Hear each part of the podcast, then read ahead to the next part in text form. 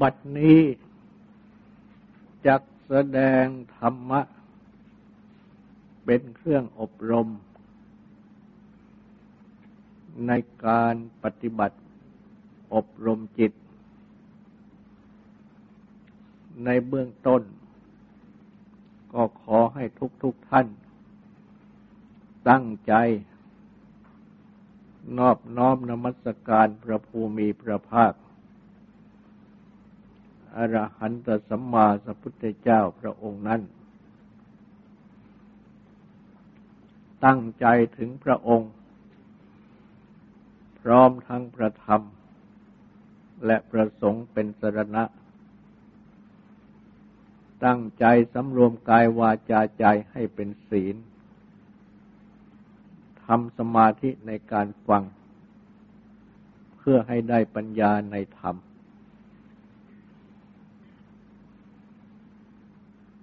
จะแสดงพระพุทธคุณบทว่าวิชชาจรณะสัมปันโนผู้ถึงพร้อมด้วยวิชชาและจรณะ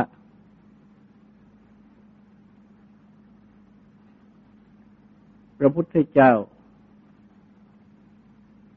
ได้ทรงเป็นวิชชาสัมปันโนผู้ถึงพร้อมในวิชชาซึ่งได้แสดงอธิบายแล้วจึงจะแสดงจรณะสัมปันโน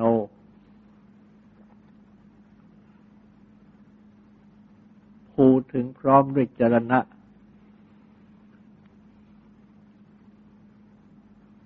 คำว่าจรณะนี้แปลกันว่าข้อปฏิบัติเครื่องดำเนินถึงวิชชา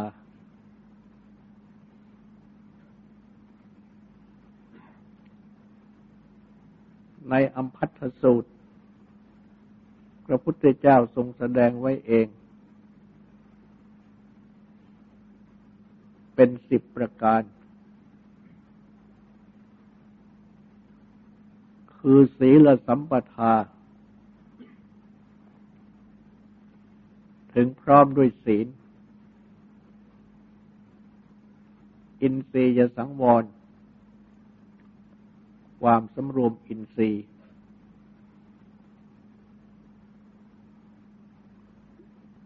ถึงพร้อมด้วยสติสัมปชัญญะสันโดษ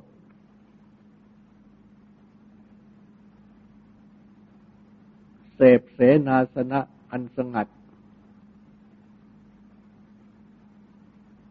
ชำระจิตจากนิวรณ์ทั้งหลายรวมเป็น6ข้อและรูปฌานที่1รูปฌานที่2รูปฌานที่3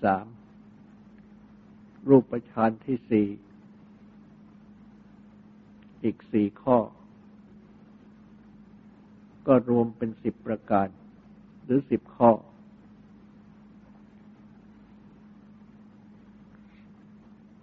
ศีลสัมปทาถึงพร้อมด้วยศีลได้ตรัสแสดงไว้สำหรับภิกษุก็คือถึงพร้อมโดยศีลอันได้แก่สำรวมในพระปาติโมกข์ถึงพร้อมด้วยอาจาระความประพฤติและโคจรคือที่เที่ยว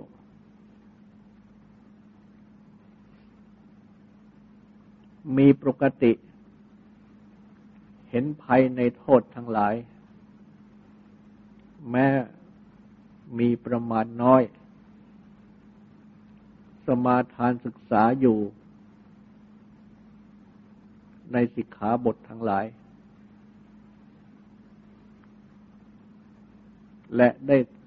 ตรัสแสดงศีลสัมปทาคือจุลศีลมัชฌิมศีลมหาศีลไว้อีกโดยพิสดารศีลนี้เป็นจรณะเครื่องดำเนินถึงวิชาเป็นข้อที่หนึ่งอินทรียสังวรความสำรวมอินทรีย์คือตาหูจมูกลิ้นกายและมนะคือใจอันได้แก่มีสติรักษา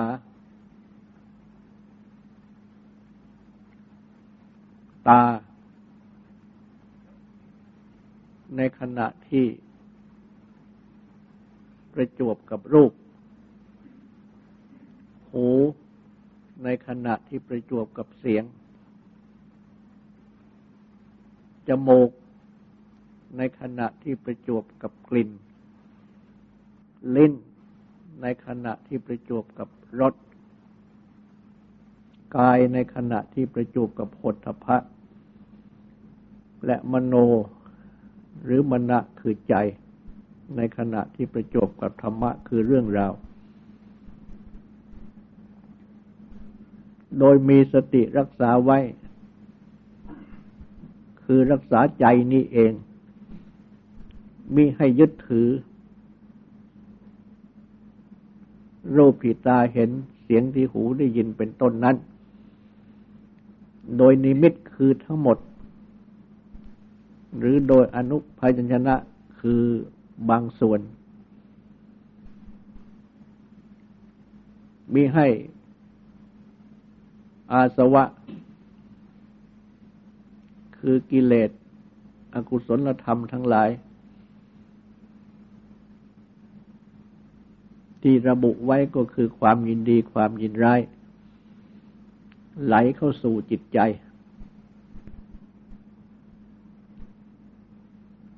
ให้สิ่งที่ตาเห็นสิ่งที่หูได้ยินเป็นต้นนั้นตกอยู่แค่ตาแค่หู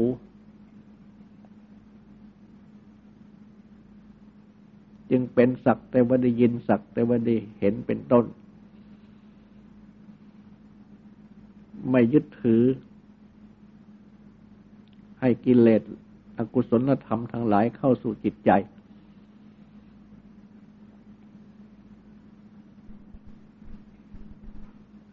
เป็นจรณะ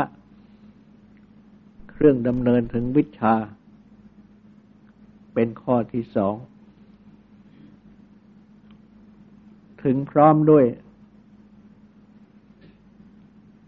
สติสัมปชัญญะสติก็คือความระลึกได้สัมปชัญญะก็คือความรู้ตัว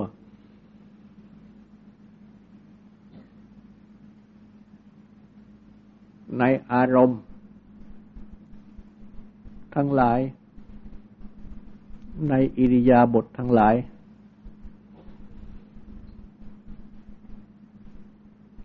สติคือความระลึกได้นี้เมื่อมีอยู่ก็จะทำให้มีความรู้ตัวและความรู้ตัวนี้เมื่อมีอยู่ก็จะทำให้มีสติความระลึกได้ทั้งสองนี้จึงต้องอาศัยกันประกอบกันเป็นไปแม้ว่าจะยกขึ้นกล่าวเพียงข้อเดียวว่าสติก็จะต้องมีสัมปชัญญะรวมอยู่ด้วยหรือจะยกสัมปชัญญะขึ้นกล่าวก็ต้องมีสติรวมอยู่ด้วยยกตัวอย่างเช่นหายใจเข้าหายใจออก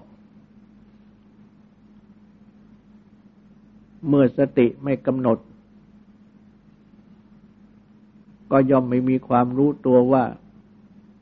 เราหายใจเข้าเราหายใจออกดังโดยปกตินั้นทุกคนมักจะไม่ได้นึกถึงลมหายใจเข้าออกของตนเพราะฉะนั้นจึงไม่รู้ตัวว่าเราหายใจเข้าเราหายใจออกอยู่ต่อเมื่อมีสติกำหนดที่ลมหายใจจึงมีความรู้ตัวอยู่ในลมหายใจและในขณะที่มีความรู้ตัวอยู่ในลมหายใจนี้สติก็ย่อมกำหนดอยู่ด้วยกัน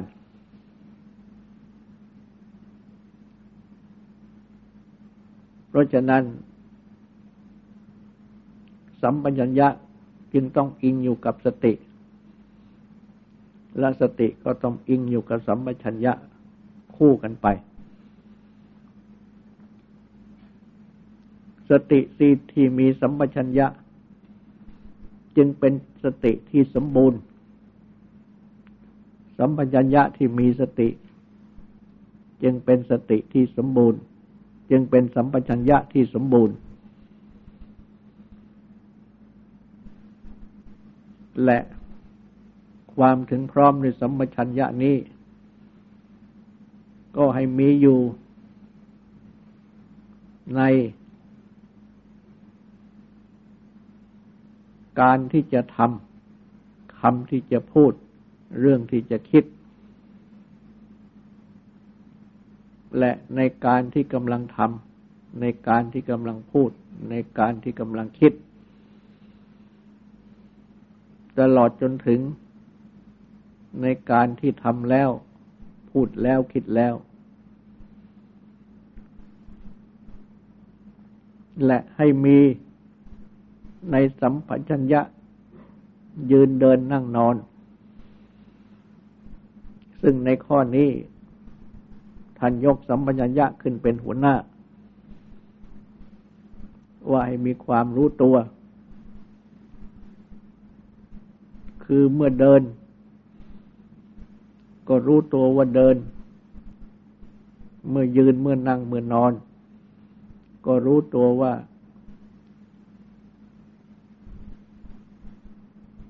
ยืนนั่งนอนหรือเมื่อเยื้องกลายในอิริยาบถเล็กน้อยเช่นก้าวไปข้างหน้าถอยไปข้างหลังแลเหลียว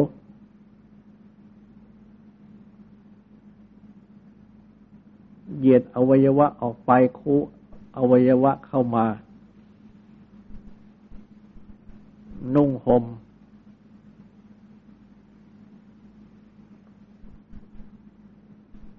กินดื่ม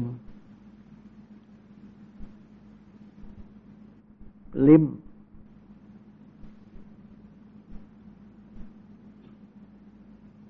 เรียกว่านำเข้าขับถ่ายเรียกว่านำออกและรวมทั้งในการเดินในการยืนในการนั่งในการนอนในการหลับในการตื่นในการพูดในการนิ่งทั้งหมด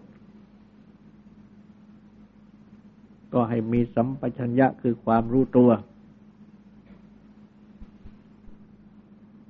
สำหรับในอิริยาบถใหญ่ในอิริยาบถน้อยดังนี้ท่านยกเอาสัมปชัญญะขึ้นเป็นหัวหน้าแต่ก็ต้องมีสติด้วยคือเมื่อจะทำอิริยาบถหรือผลัดเปลี่ยนอิริยาบถอันใดก็ให้มีสติกำหนดอยู่ในการทำในการผลัดเปลี่ยนอิริยาบถอันนั้นจึงจะมีความรู้ตัวในอิริยาบถที่ทำในอิริยาบถที่ผลัดเปลี่ยน หัดให้มีสติสัมปชัญญะอยู่กับตน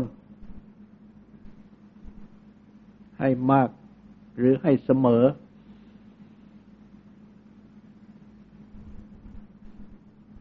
และเมื่อเสมอได้จึงจะมีสติสมบูรณ์ที่ท่านแสดงว่าพระอรหันต์เป็นผู้มีสติสมบูรณ์แต่เมื่อยังไม่เป็นพระอรหันต์ก็บกพร่องน้อยบางมากบางแต่ก็ต้องพยายามหัดปฏิบัติให้มีสติมากที่สุดพร้อมทั้งสัมปชัญญะรักษาตนให้เป็นสติเนปกะที่แปลว่ามีสติรักษาตนเป็นจรณะเครื่องดำเนินถึงวิชาเป็นข้อที่3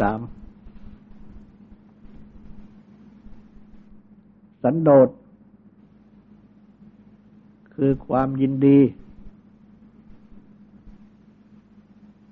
พอใจด้วยปัจจัยเครื่องอาศัย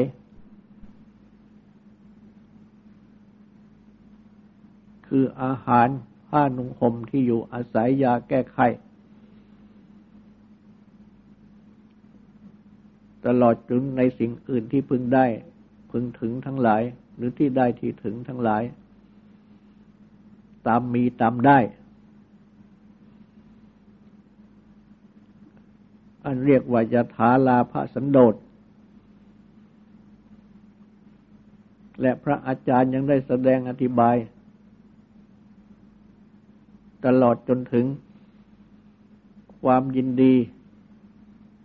พอใจตามกำลังอันเรียกว่ายถาภละสันโดษความยินดีพอใจตามที่ถูกที่ควร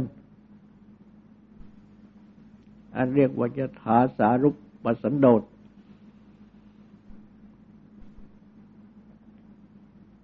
เป็นจรณะคือเครื่องดำเนินถึงวิชาเป็นข้อที่4เสพเสนาสนะอันสงัดก็คือที่นอนที่นั่งอันสงัดเป็นต้นว่าป่าโคนไม้เรือนว่างหรือที่ใดที่หนึ่งอันเป็นที่สงัดเป็นกายวิเวกสงัดกายและเป็นไปเพื่อจิตวิเวกสงัดจิตอุปธิวิเวกสงัดกิเลสเป็นจรณะเครื่องดำเนินถึงวิชาเป็นข้อที่5เรื่องจิตจากนิวรณ์ทั้ง5นิวรณ์คือกิเลสที่บังเกิดขึ้นกลุ่มรุมจิตใจทำจิตใจให้กลัดกลุ่มวุ่นวายไม่สงบและทำปัญญาคือความรู้ให้อ่อน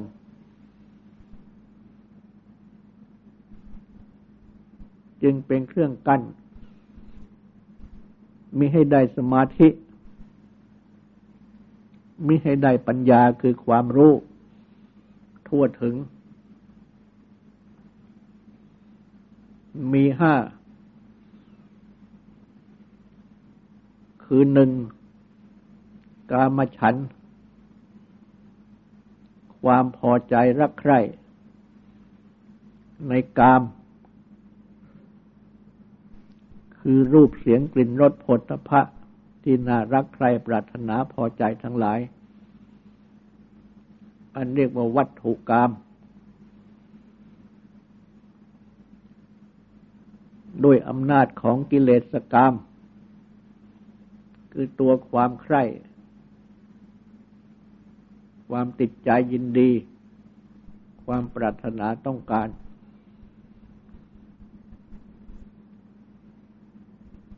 นิวรณ์ข้อนี้มีอยู่แก่ผู้ใดผู้นั้นก็เหมือนอย่างคนที่เป็นหนี้เขาก็ต้องส่งดอกแก่เจ้าหนี้อยู่เสมอชั้นใดก็ดีคนที่ถูกกามฉันท์ครอบงำก็ทำให้ต้องแสวงหาวัตถุกามทั้งหลายส่งกิเลสกามหรือบำเรอกิเลสกามในจิตใจของตนเหมือนอย่างต้องคอยส่งดอกแก่เจ้าหนี้อยู่เป็นประจำเพราะฉะนั้นเมื่อจิตใจยังถูกกามฉันท์ครอบงำอยู่จึงเหมือนอย่างเป็นลูกหนี้ที่ต้องหาใส่เสนอบำเรอ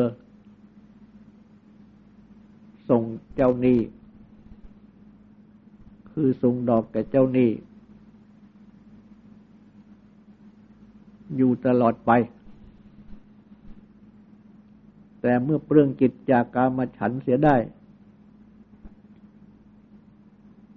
โดยที่มาปฏิบัติ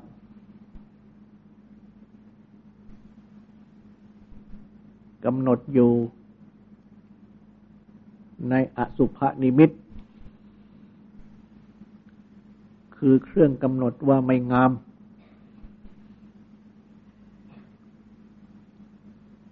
ในสิ่งที่เป็นอารมณ์ของกามฉันท์นั้นคือกามฉันท์นั้นย่อมเกิดจากความที่มายึดถือในสิ่งที่เป็นอารมณ์ของกามฉันท์ว่างามอันเรียกว่าสุภนิมิต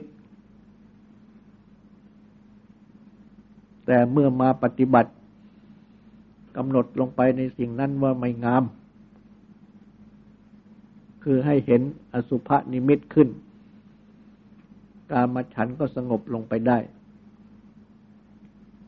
ก็เป็นอันว่าเปลื้องหนี้ได้ไม่ต้องหาวัตถุกามมาส่งดอกแก่เจ้าหนี้คือกิเลสกามในใจตัวเองนิวรณ์ข้อต่อไปก็คือพยาบาทความโกรธแค้นขัดเคืองจนถึงมุ่งล้างผลาญให้วิบัติเมื่อบังเกิดขึ้นในจิตใจย่อมทำให้จิตใจรุ่มร้อนไม่สงบ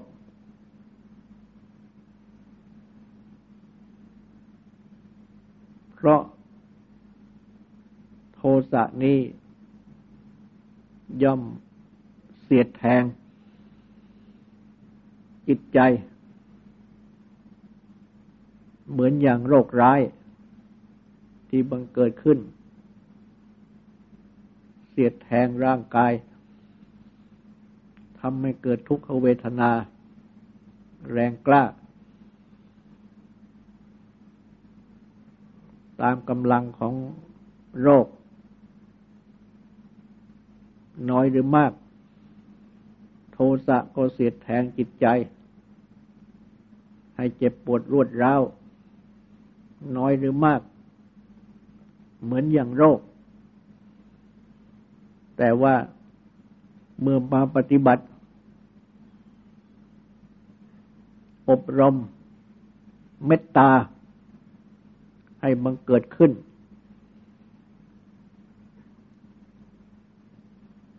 เมื่อเมตตาบังเกิดขึ้นได้จิตก็จะพ้นจากพยาบาทได้เปลื้องจิตจากพยาบาทได้เพราะฉะนั้นเมตตาจึงเรียกว่าเมตตาเจโตวิมุตติและเมตตานี้เองย่อมดับปฏิฆะนิมิตคือความกำหนดหมายกระทบกระทั่งอันเป็นมูลของโทสะพยาบาทเสียได้เมตตาบังเกิดขึ้นแทนก็เปลื้องโทสะได้เมตตาที่เปลื้องโทสะนี้ได้ก็เป็นเมตตาเจโตวิมุตติก็เหมือนอย่างคนที่เป็นโรคก็พ้นจากโรคได้หายโรคได้นิวรณ์ข้อต่อไปก็คือถีนมิทธะความง่วงงุนเคลิบเคลิ้มเมื่อบังเกิดขึ้นในจิตใจก็ทำให้กายและจิตใจอ่อนแอท้อแท้ไม่เข้มแข็งที่จะลุกขึ้นประกอบกริยาคือกิจที่ควรทำทั้งหลาย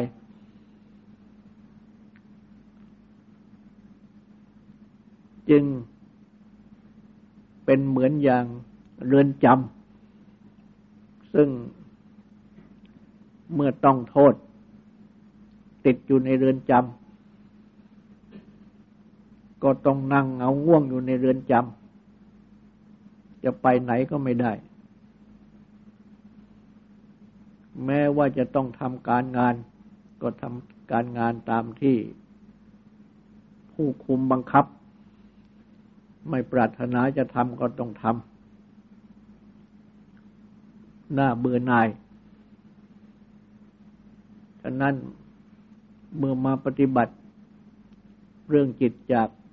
ถีนมิทธะได้ด้วยการที่มาทำอาโลกสัญญาความสำคัญหมายว่าสว่างทำจิตใจให้สว่างหรือว่าทำจิตใจให้เข้มแข็งขึ้นด้วยธาตุของความเพียรคืออารัมภธาตุ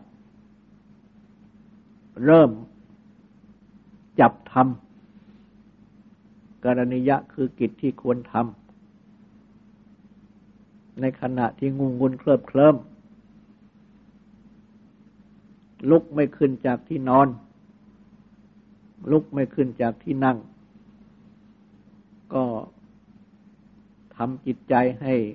เข้มแข็งลุกขึ้นมา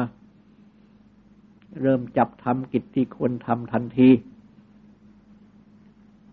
ไม่ตามใจคือไม่ตามอำนาจของความง่วงงุนเคลิบเคลิ้มก็เป็นอันว่าได้จับความเพียรที่แรกดังนี้เป็นอารัมภธาตุและเมื่อเริ่มขึ้นแล้วก็ต่อไปก็เป็นนิกรรมธาตุและก็ก้าวไปทีละขั้นข้างหน้าไม่ถอยหลังก็เป็นปรกรรมธาตุจนบรรลุความสำเร็จดังนี้ก็เป็นเครื่องแก้ถีนมิทธะความงุ่นงุนเคลิบเคลิ้มซึ่งบังเกิดขึ้นจากเหตุหลายอย่างเช่นบังเกิดขึ้นจากความที่ซึมเศร้ามันเกิดขึ้นจากการที่เพิ่งบริโภคอาหารเหล่านี้เป็นต้นแต่ว่า ก็สามารถที่จะเปลื้องจิตจากความง่วงวนเคลิบเคลิ้มได้ก็เหมือนอย่างพ้นจากเรือนจำได้เป็นอิสระเสรีนิวรณ์ข้อต่อไปก็คืออุทธัจจะกุจจะความฟุ้งซ่านรำคาญใจย่อมบังเกิดขึ้น